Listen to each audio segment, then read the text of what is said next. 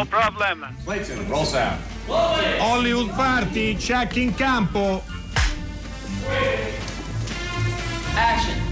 Hollywood Party è la più grande trasmissione della radio dai tempi di Marconi. Buonasera e benvenuti a una nuova puntata di Hollywood Party. Oggi è il 25 aprile, sono le 19 passate da meno di due minuti è festa e che festa, poi ne parleremo, ma soprattutto poi abbiamo un ospite e che ospite, vero Alberto Crespi?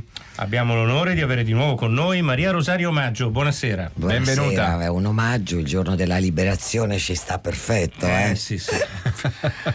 Beh, che, che ci ascolta dal 94, pensate. Tanti auguri, scol- grazie, Party, grazie. tanti auguri. Io, vi ho- io sono riuscita ad ascoltarvi anche mentre abitavo a Madrid, perché dopo la Losana Andalusa questo film ebbe tanto successo, poi ne ho fatto uno dietro l'altro e non era così facile di quei ragazzi che sono in ascolto eh, Che, ci- mettersi... che magari ci ascoltano in streaming. Esatto, certo, esatto, certo. e- e qualche volta ci vedono anche in streaming, non, è, non, è, non era così facile, io vi cercavo sulle onde lunghe per poter sentire che cosa accadeva al cinema in Italia mentre facevo l'emigrante, di lusso ma emigrante. e l'onda lunga ti ha portato Grazie, poi, grazie, poi grazie a noi. davvero. Grazie, perché questa davvero è, è dedizione, come dicevamo prima, soprattutto ecco, al contrario dei ragazzi che oggi lo trovano sul telefonino, tu avevi proprio... Ho mandato un sacco di Eh, Twitter di auguri, vedi. Credo che Steve sicuramente mi ha risposto.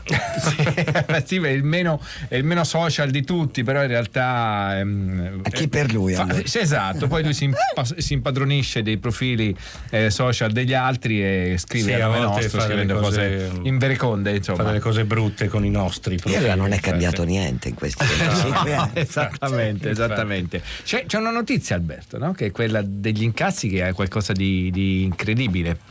Sì, eh, Avengers Endgame, il film è uscito ieri in Italia, no? ieri, Sì. Sta, mh, sta facendo incassi da, da paura in tutto il mondo.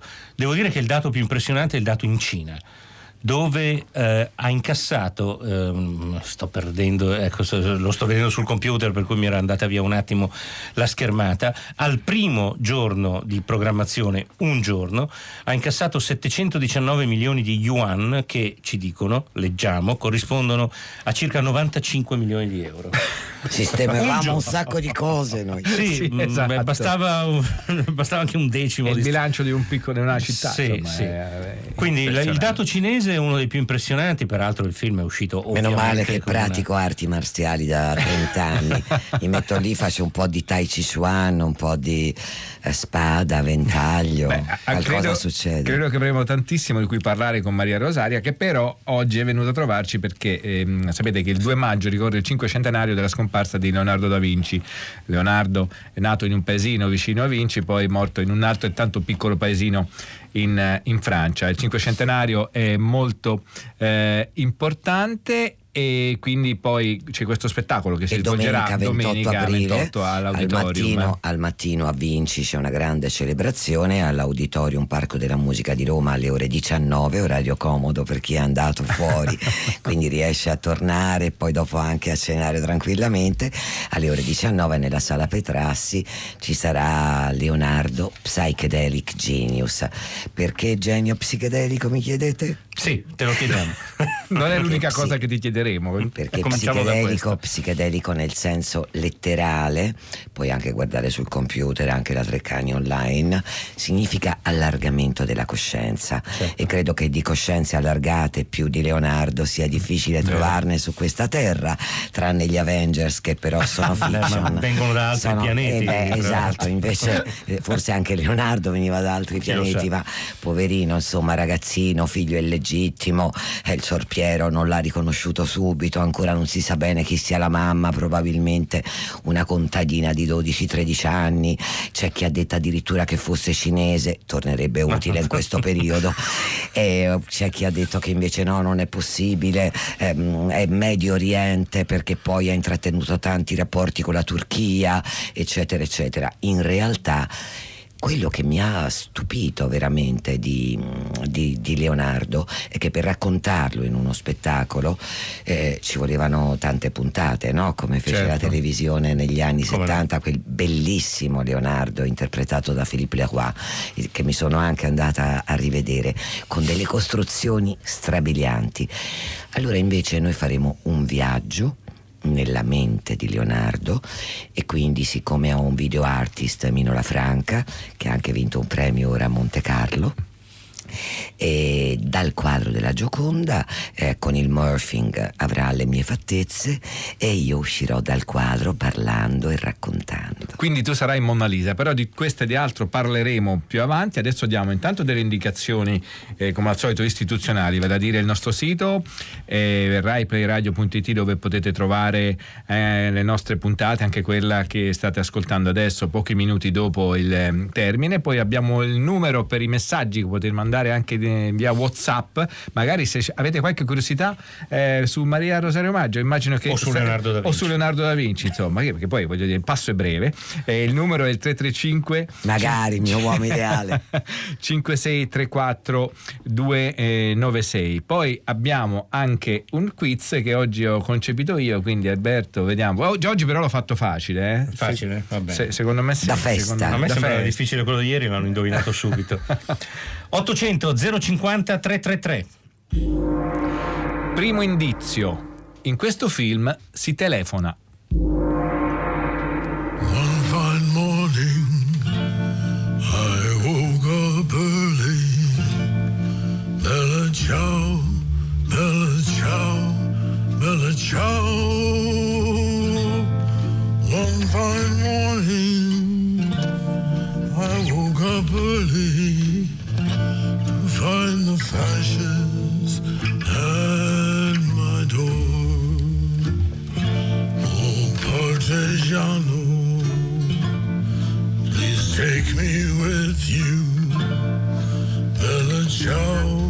Bella ciao, goodbye, beautiful.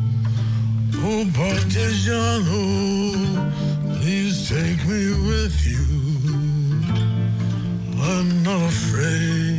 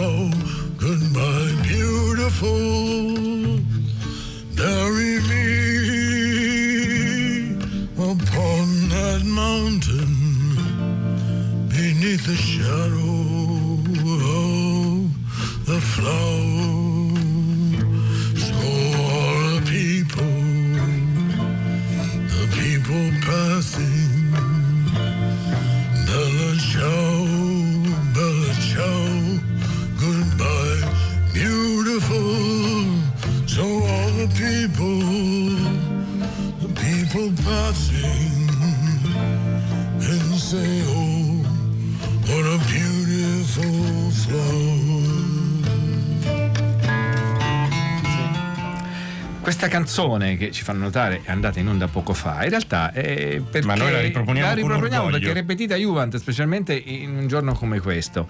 Ed è Bella Ciao, Goodbye Beautiful eh, di Tom Waits e Mark Ribou. Eh, la cosa divertente è che anche Maria Rosario Maggio in un film ci stava dicendo poco fa ha eseguito questa Le Triangle à canzone. quatre côtés, una, una film di una serie di fantascienza eh, Francia, Italia. E, mm, al Jean-Claude Brzezinski era il regista, eh, grande collaboratore cinematografico di Peter Brook e mi chiese mentre stavo al telaio, perché poi il ritmo è perfetto per Certo. un telaio, di cantare Oh Bella Ciao, canzone famosa in Tutto tutto, il il, mondo, mondo, sì. e che per fortuna anche la nostra ragazzina ecologica ha utilizzato. Tra l'altro quindi- fanno notare, fa notare un ascoltatore, ma l'avevo notato anch'io ascoltando, che Tom Waits non dice invasore, dice fascist. The fascist at my door. È meglio essere chiari, salta- sono d'accordo con Tom passaggio. Waits. insomma, hai capito. Insomma, mette, le cose, mette i puntini sugli. Abbiamo al telefono eh, lo scrittore e storico Giovanni Cerchia. Buonasera. Buonasera. Buonasera a tutti voi.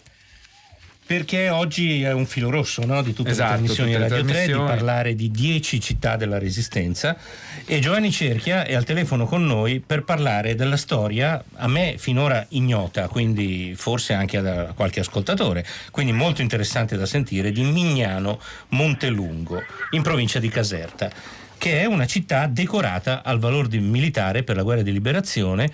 Eh, è stata insignita di questa medaglia d'oro il 30 novembre 1998. Cosa successe in questa località della Campania, signor Cerchia? Mignano è nelle immediate vicinanze della linea Gustav, praticamente sulla linea Bernard. È una città che deve soffrire sia degli scontri convenzionali, dello stragismo nazista nel corso della ritirata, dei tentativi di arrivare fino alla Gustav. Ne siamo tra il dicembre e il gennaio, del dicembre del 43 e il gennaio del 44 ed è una città che subisce distruzioni, devastazioni, stragi e deportazioni di civili verso il, verso il Terzo Reich. Una sofferenza indicibile. Peraltro Mignano è anche il luogo dove per la prima volta nella- dopo l'8 settembre del 43 l'esercito italiano si ricompone e affronta in battaglia eh, come co-belligerante le armate del Terzo Reich. no? Mi riferisco alle battaglie Mm. appunto di Mignano del, del dicembre del 43 che vedono impegnato il primo raggruppamento motorizzato. Ma più in generale quella vicenda lì parla di una storia, quella di terra di lavoro all'epoca eh, parte settentrionale della provincia di Napoli, oggi provincia di Caserta, che è un po' un rimosso della storiografia su queste vicende, che invece è molto interessante. È una vicenda breve perché dura dal settembre al dicembre del 43 che vede storie come quelle di Mignano diffuse su tutto quanto il territorio, con un numero enorme di morti per mano nazista e anche esperienze di, vera e propria resistenza della popolazione locale. Potremmo parlare addirittura di resistenze, dove il filo rosso è un impegno fortissimo delle donne, per Mm. Sì, tra l'altro, ecco, l'episodio più noto e più, forse, credo giustamente famoso di quel momento della guerra in quel luogo sono ovviamente le quattro giornate di Napoli, che sono anche il finale di uno dei film più belli su quella storia. Noi siamo una trasmissione di cinema, eh, dottor, signor Cerchia, quindi sempre lì andiamo a finire. no? Sì, lei ricorderà bene quanto noi che tutti a casa di Luigi Comencini finisce il 28 settembre del 43, Certo, certo. mentre esplodono le quattro giornate di Napoli. Però da Napoli a risalire troppe cose sono successe e lei ce ne sta raccontando una. E tutta- molte cose sono state anche rimosse. Napoli per lungo tempo è vissuto nel nostro racconto, nella nostra memoria, oltre che nella storiografia, come una sorta di eccezione. no?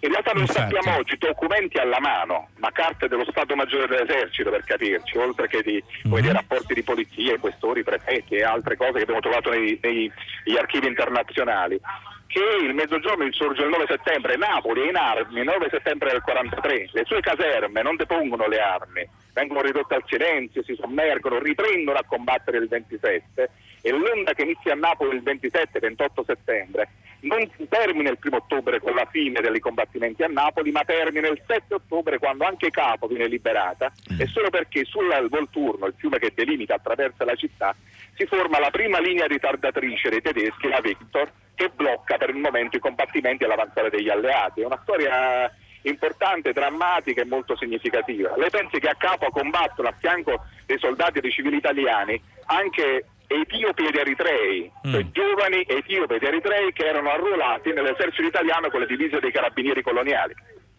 Senta, signor Cerchia, eh, naturalmente, anche se lei non so se lo fa, ma immagino in qualche maniera sì, ehm, eh, si occupa di comunicazione, quindi immagino che lei abbia in ogni caso si sia avvicinato ai, ai social.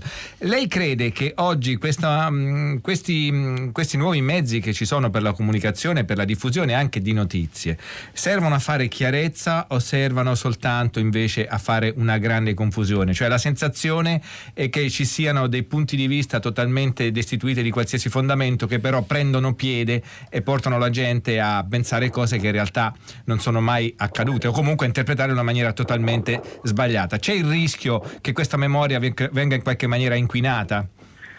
Guardi, i social hanno, hanno- sono un'opportunità e un rischio, come tutti gli strumenti dipende da come vengano utilizzati. Il tema è la disintermediazione, no? cioè l'uso di social e quindi l'orizzontalità della rete della- e quindi del trasferimento delle notizie a volte fa meno salta e più pari il tema della- delle competenze, degli esperti, dell'approfondimento. Non che la divulgazione non ci voglia, si figuri, a proposito di comunicazione di film di cui voi vi occupate, termina adesso il proprio giro nelle sale un bellissimo docufilm prodotto anche dall'Istituto Luce dalla Media Content che si chiama Terra Bruciata, che per la prima volta parla di queste storie al grande pubblico, semplificando in maniera divulgativa, ma in qualche maniera fa conoscere queste vicende. Quindi questi sono strumenti utilissimi, vanno coniugati sempre con eh, serietà, approfondimento e punti di, di riferimento seri dal punto di vista documentale, sapendo coniugati in termini anche di comunicazione, senza appesantirli, figuriamoci. E Senta, credo che vadano messe insieme le cose. eh. Scusi signor Cerchia, lei prima diceva il grande apporto delle donne alla resistenza in, questa, in questa località della Campania e in generale su quel fronte. Ci fa un esempio, una storia guardi- che l'ha colpita particolarmente?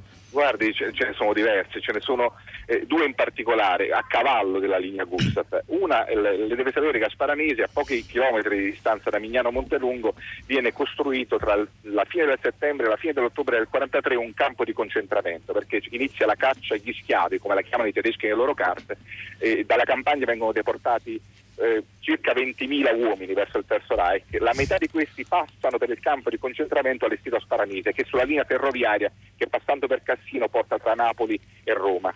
Eh, da queste, dalle carte a nostra disposizione, noi sappiamo benissimo che centinaia di ragazzi, di giovani che erano rinchiusi in questo campo riescono a fuggire e scappano perché ci sono moltissime giovani donne che vanno lì, distraggono il, diciamo, il- le, le sentinelle, portano il cibo da mangiare e lo fanno non come un gioco.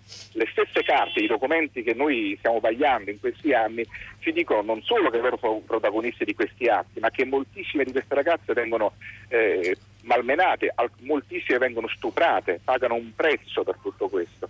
Se la resistenza è, la pre- è una, dire, è una- è un- la presa d'atto di un, che di fronte a un bivio bisogna scegliere da che parte stare e che è un, è un atto di responsabilità. Io non posso non considerare quelle giovani donne come straordinarie partigiane per l'Italia che stiamo costruendo, che, costru- che voleva costruire quella generazione. L'altro esempio è- paragonarle eh, alle portatrici carniche della prima guerra mondiale, le donne straordinarie che hanno aiutato veramente durante la guerra. Eh, non solo, ma infatti la prima guerra mondiale non a caso paradossalmente è uno strumento di modernizzazione della condizione femminile. L'impegno delle donne nella grande guerra fa sì che mm, milioni di giovani donne vengano sottratte per la prima volta al, diciamo, al dominio dei padri, dei fratelli, dei fidanzati, no? vengono in qualche modo introdotte nella vicenda pubblica. Non è un caso che poi dopo il 1918 il tema del- dell'allargamento della partecipazione politica e del suffragio diventi un tratto dominante no? dei sistemi politici. E bisognerà però aspettare il 1946, il referendum. L'Italia, eh, perché l'Italia sì. purtroppo diciamo, Sì. è un paese che vince la grande guerra ma si comporta come se l'avesse persa con il collasso delle istituzioni. È vero, è vero, e questo è un grande monito. Signor Cerchia, noi la ringraziamo moltissimo di aver rievocato queste storie. Mi viene da pensare che ci, sono anco- ci sarebbero ancora tanti grandi film da fare su quella storia lì, sempre per ritornare al nostro specifico. E ce n'è uno in preparazione su Torre Piccilli, Bene. su come quella comunità salva mh, decine di ebrei che erano stati deportati in quella. Eh, però questo Bene, come anticipo. Lo, Ne parleremo, lo- allora. lo aspettiamo con grande attenzione. Grazie di aver partecipato alla nostra trasmissione. Giovanni Grazie Cerchia, che ci ha parlato della gloriosa e drammatica storia di Mignano Montelungo, in provincia di Caserta.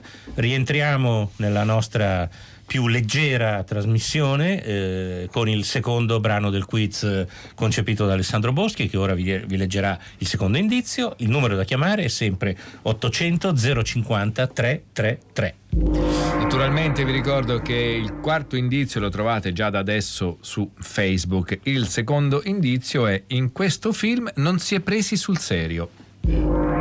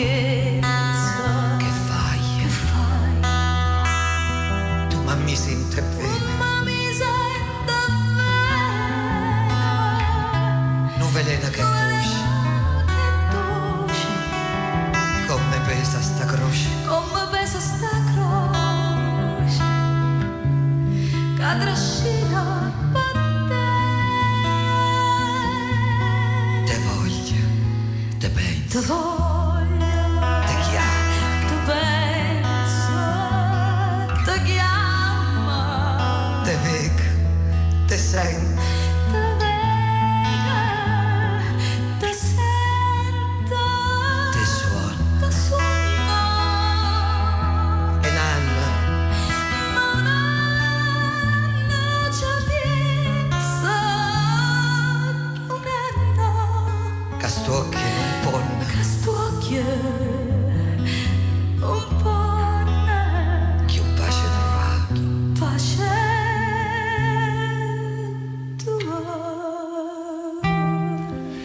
Vantaggio di avere in studio l'autrice, la, l'esecutrice di questa canzone è bello perché puoi avere anche... E live. Eh, esatto, e live. Per cui questa canzone che si intitola Passione, una canzone bellissima, suona Camannese e Maria Rosaria Omaggio che faceva il controcanto. È stata registrata durante uno spettacolo dal vivo, non è un prodotto di, di sala, di studio, insomma. non è un prodotto di studio. Questi bravissimi ragazzi, e Zaira eh, che canta con loro, poi mi hanno detto noi vorremmo farne il disco, ho detto mandatemela effettivamente era buona la prima. allora, domenica 28 aprile, alle ore 19, la sala Petrassi dell'Auditorium, qui a Roma, Leonardo Psychedelic Genius. Perché le macchine di Leonardo Leonardo danzano. Eh, siamo 15 in scena, abbiamo 9 danzatori, eh, 8 ragazze, anzi 7 più Antonella Perazzo che è la coreografa. Il motivo per cui si è scatenato questo, questo spettacolo dal nostro incontro, eh, un ballerino, eh, perché vi confesserò non ci sarà solo l'uomo vitruviano, ma anche la donna vitruviana in questo spettacolo. E poi la musica anche quella, così come io esco dal quadro, il vestito vestito è simile a quello della Gioconda, ma assomiglia più da vicino a quello di Matrix, per fare un Leonardo al di là del tempo e dello spazio. La musica ehm, suonata da Roberto Caravella, cantata al mezzo soprano Fulvia Roberti con liuto, una lira cinquecentesca, viola da gamba, il salterio, la ghironda improvvisamente si aggiungono le percussioni più senza tempo e poi batteria trigger e tastiere elettroniche. Tra l'altro Leonardo era autore anche di musiche, quindi... Eh... Abbiamo, abbiamo eh, rielaborato da un rebus eh, perché mh, trovato sui fogli Windsor eh, queste, queste, note eh, e queste parole e quindi ne è nata questo, questo brano Enigma Leonardi che inizia molto lentamente e poi finirà con un grande crescendo per il finale. Mi piace raccontare subito e dire che lui è più che autore delle musiche, a parte che si intratteneva. Diciamo che per sbarcare il lunario, Leonardo, noi lo vediamo oggi come un uomo osannato anche all'epoca. Non è così. Lui mandava curriculum a tutti eh, dicendo siete in tempo di guerra? Vi faccio una bombarda anche ottupla, così. ma state in tempo di pa- vi posso fare dei ponti, avete problemi idrici? Vi faccio i Ho navigli. potuto deviare l'Arno, vi faccio i navigli, eccetera. ma dovete fare una grande celebrazione, uno spettacolo teatrale, macchine di scena, le prime macchine di scena che si muovono sono state fatte da Leonardo, eh, la festa del paradiso tra tutte o il leone meccanico e non solo, ma persino il palcoscenico girevole è disegnato per la fabula di Poliziano. Infatti, noi avremo un momento di muovesi l'amante, ma la vera poesia, non la canzone che era stata un po' rifatta, con proprio mm, su, piccolo, su un piccolo girevole. Ma come se questo non bastasse, lui diceva: E se invece volete fare solamente uso conviviale, io posso raccontare lazzi, indovinelli, farvi rebus, anche barzellette sconce. Vi assicuro, potete leggere e cantare, eh, suonare con la lira. Tutto questo perché tutto sommato non aveva grandissima protezione. Dopo tanto girovagare, dopo tanto prendere varie commesse per cui consegnava in ritardo, quindi veniva pagato meno o non veniva pagato, quando finalmente eh, è arrivata la Francia che gli ha detto vieni qui nella, nella reggia di Amboise, ti diamo questo vitalizio, portati pure i tuoi assistenti e finisci i tuoi studi. È ovvio che lui si è preso le cose che aveva, compresa la Gioconda, che non è vero che l'ha portata via Napoleone, ma l'ha portata proprio Leonardo, con altre cosette che sono rimaste Una lì. specie di sciorilla, insomma. Esatto, perché lui ha detto poi no, io qui sto e qui voglio rimanere e quindi è morto ad Amboise e, e mm, ci lamentiamo della fuga dei cervelli. Ma vi pare che sia cambiato qualcosa in 500 anni? La cosa divertente del mm, paragone del discorso che facevi sui curriculum. ehm, Ma la lettera che lui scrive, per Eh, esempio, al sultano a. Istanbul è una cosa incredibile. Ci ho saputo che avete dato la commissione a qualcuno, ma io lo so fare Meglio e posso quell'altro. studiare. Invece- Però se vi interessano anche delle armi particolari, ne ho di meraviglia. Quindi lui si proponeva veramente nelle sue mille sfaccettature. E, mm, ho visto che è arrivata una domanda. Sì, che sì, sì, dice? sì. Eh, Giovanni, che è un nostro affezionato ascoltatore, ci scrive quasi tutti i giorni, eh, vorrebbe sapere se nei tuoi studi per preparare questo spettacolo hai avuto contezza del fatto se Leonardo conoscesse o meno il greco. Certo altro- che lo conosceva. In altri termini, se fosse in grado di leggere di prima mano i grandi filosofi del Ecco, diciamo che lui eh, aveva il cruccio di non parlare bene il latino, cosa che eh, gli, gli creava dei problemi, diciamo, nelle lettere ufficiali, perché il latino si utilizzava come oggi l'inglese, diciamo, come linguaggio universale. Ma il greco, certo, tant'è vero che fu proprio Aristotele eh, e parti dell'Eliade a farlo riflettere, a fargli avere il desiderio di lavorare sugli automata.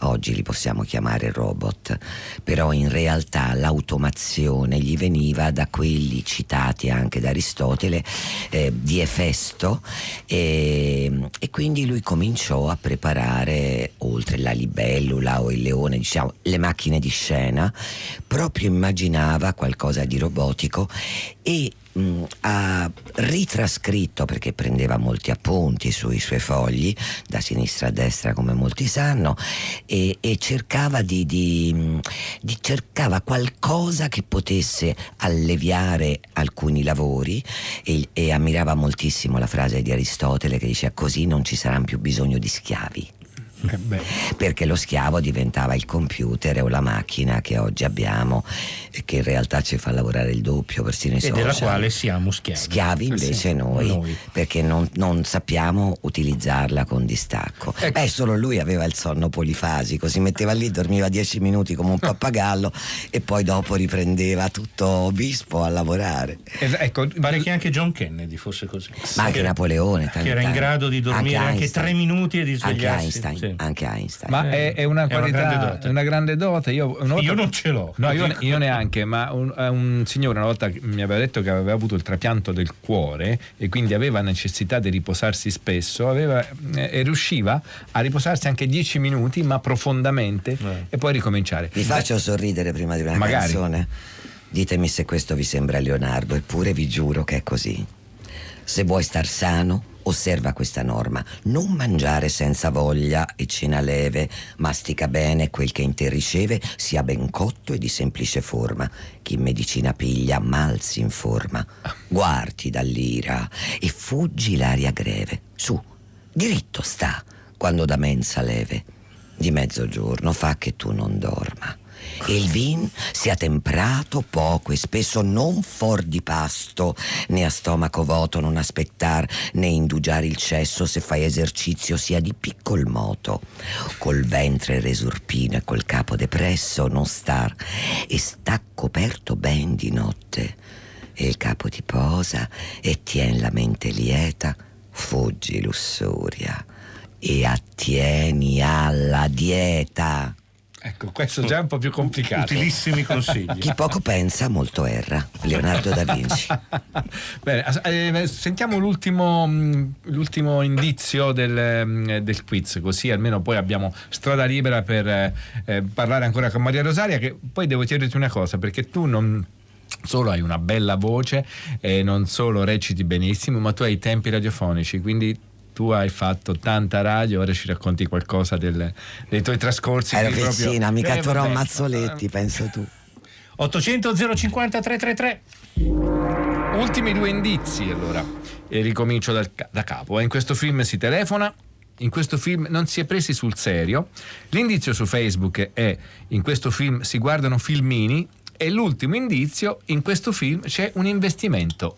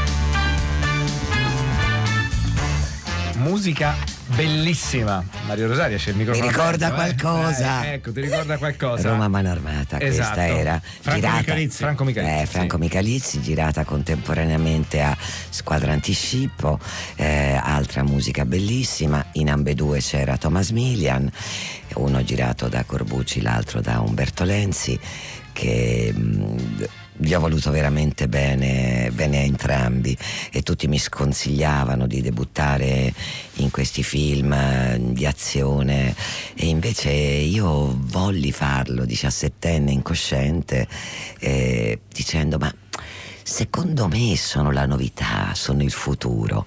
Praticamente uno uscì a Roma all'Ariston e l'altro all'Adriano e lì rimasero per ben sei mesi, oggi non succede più. No, è molto difficile. C'è Ma- solo con gli Avengers. Maria Ros- Rosaria, quanto ti ha aiutato la curiosità nel tuo lavoro? Pensa che papà mi chiamava scimmietta, non perché io sia del segno cinese, zodiacale cinese della scimmia. scimmia. Anche veramente. Beh, essendo nata a gennaio, quindi mi, prendo l'anno prima. Ma mm, moltissimo. E devo dirti che, per esempio, Le- Leonardo me l'ha fatto sicuramente amare mio padre. E tutta quella che è anche questo, questo spettacolo. Ho rincontrato Antonella Perazzo che aveva danzato con me per un di Stravinsky, di cui avevo curato anche la regia, e ha detto che aveva fatto due laboratori di danza per un festival negli Stati Uniti. Lì poi è nata quindi la curiosità, ma così anche i miei libri. Io sono una studiosa di antropologia culturale, li ho dedicati anche al grande Alfonso Maria Di Nola, grande maestro. Ma eh, per me l'approccio con i sassolini da bambina, che poi sono diventati anche minerali, e, e la curiosità mi ha portato a vedere che non sono qualcosa di staccato da noi. Ha ragione non solo Leonardo, ma l'essere umano fa parte di quella piramide natura che alla base c'ha il mondo minerale, poi il mondo vegetale, poi il mondo animale, poi sulla cuspide c'è l'uomo. Ma l'uomo non è fuori.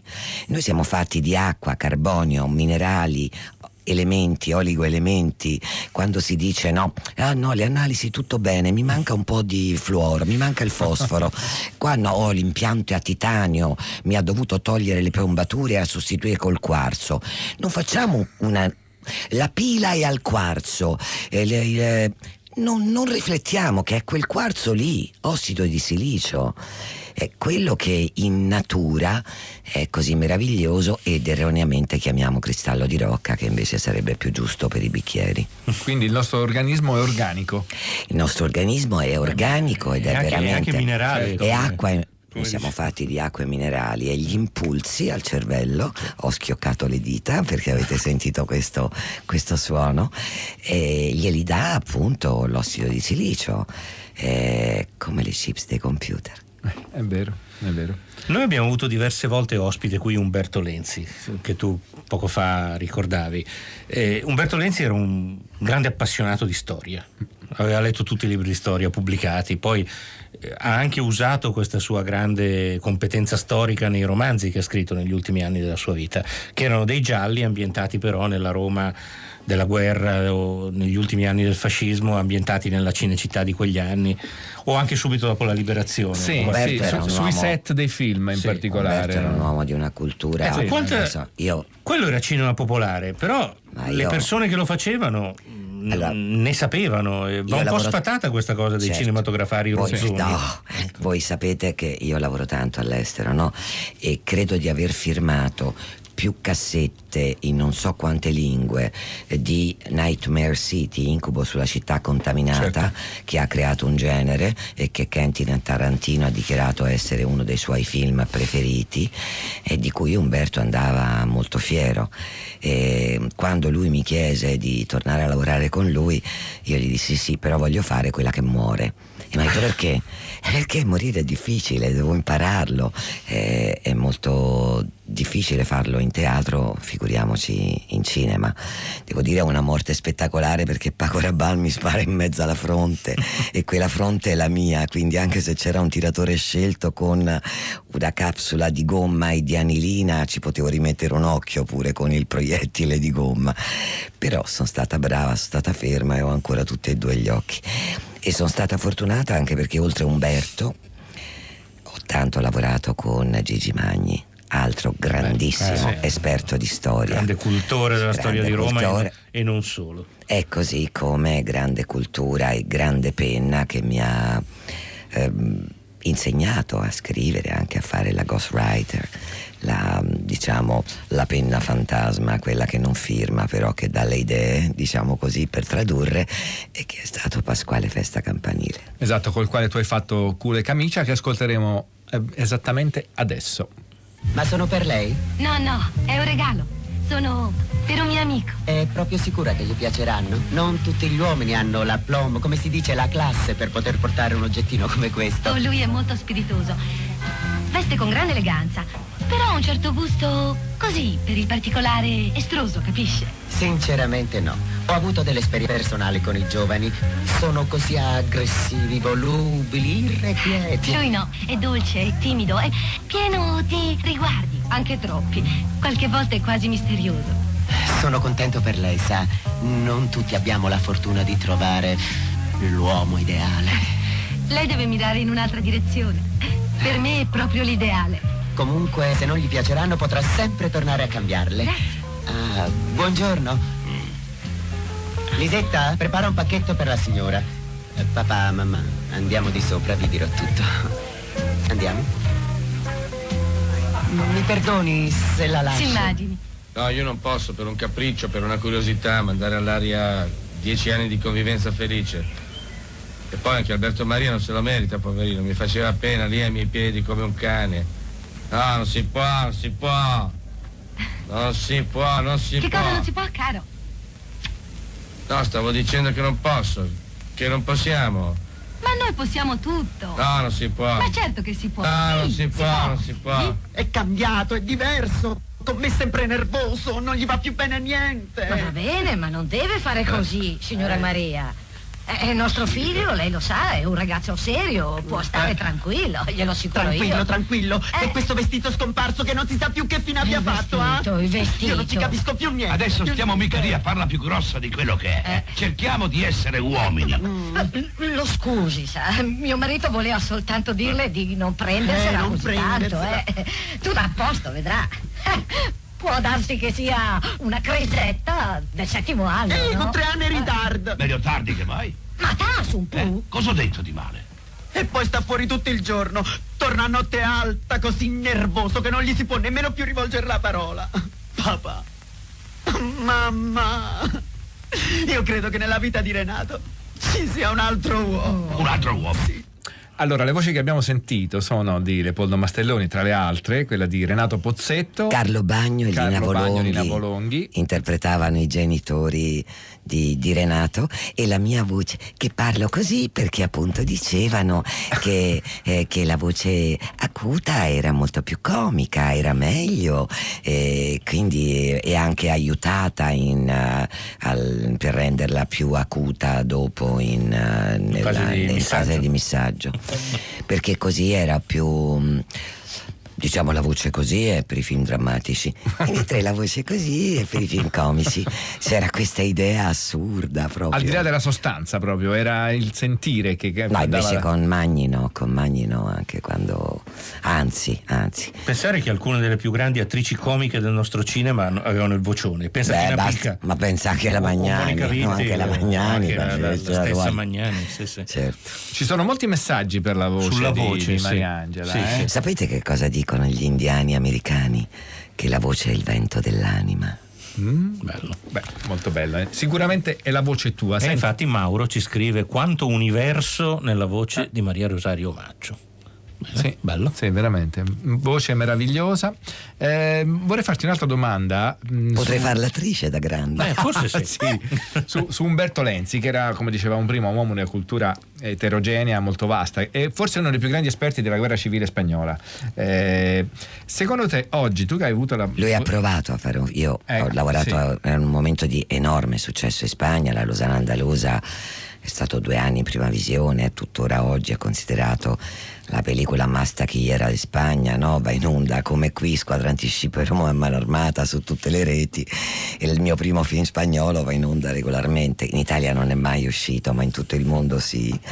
E, mm, e Umberto desiderava moltissimo fare questo film sulla, sulla guerra civile spagnola. Quando recentemente io gli dissi che andavo a Madrid perché eh, giravo La sonata del silenzio da un libro mm, di Paloma Sanchez Garnica eh, girato da José Frade anche se per la televisione ma con eh, Marta Etura Daniel Grao l'attore che avete visto nei film di Almodovar più recenti e Eduardo Noriega l'attore di Amenabar e, e lui era era incredibile perché c'era il ricordo della guerra civile e della seconda guerra mondiale. Io sono questa Roberta Moretti che torna poi dopo la, dopo la guerra e, mm, e farà lavorare eh, questa ragazza.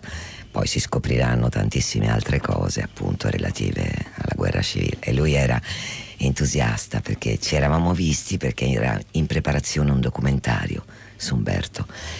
È uscito da poco negli Stati Uniti Roma a mano armata in copia restaurata. Ecco, tra l'altro ci dicevi prima che non si sa se hai fatto un, quale è stato il primo film, perché praticam- praticamente li hai girati insieme, no? Li ho Quello- girati contemporaneamente e sono usciti contemporaneamente. Umberto diceva: No, ti ho scelto prima io. Però vabbè, era un suo vezzo. Abbastanza tipico. Era un suo vezzo. E dico: Non te ne approfittare che non c'è più Bruno a poterti contraddire.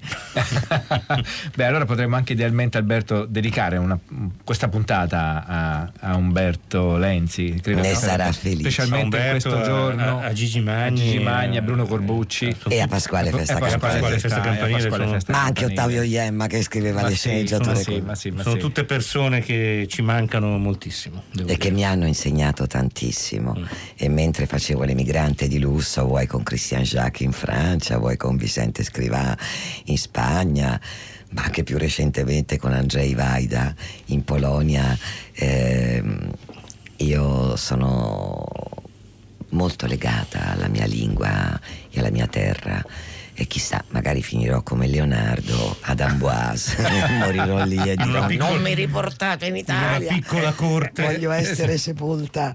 E allora ricordiamo domenica 28 aprile alle ore 19 alla sala Petrassi dell'Auditorium qui a Roma. Saper ascoltare significa possedere oltre il proprio il cervello degli altri. Questa è un'altra frase di Di Leonardo, da Leonardo, ovviamente. Lasciami dire una cosa importante: che eh, le sue macchine danzano. Ci sono dei congegni creati da Marco Visone, eh, le coreografie di Antonella Perazzo e sono veramente straordinari perché soprattutto per esempio nella mh, la vita aerea è un momento magico per, per- per- per gli spettatori sarà ma mh, per me è un po' un'ansia perché ci sono due ragazze su dei trampoli e altre due ragazze sotto queste grandi gonne e salgono fino a oltre due metri e Una grande curiosità scendono. ci stai mettendo, Eh, Maria Rosario. anche vero. io, ce l'ho quasi- non vedo l'ora di vedere Quasi da circo.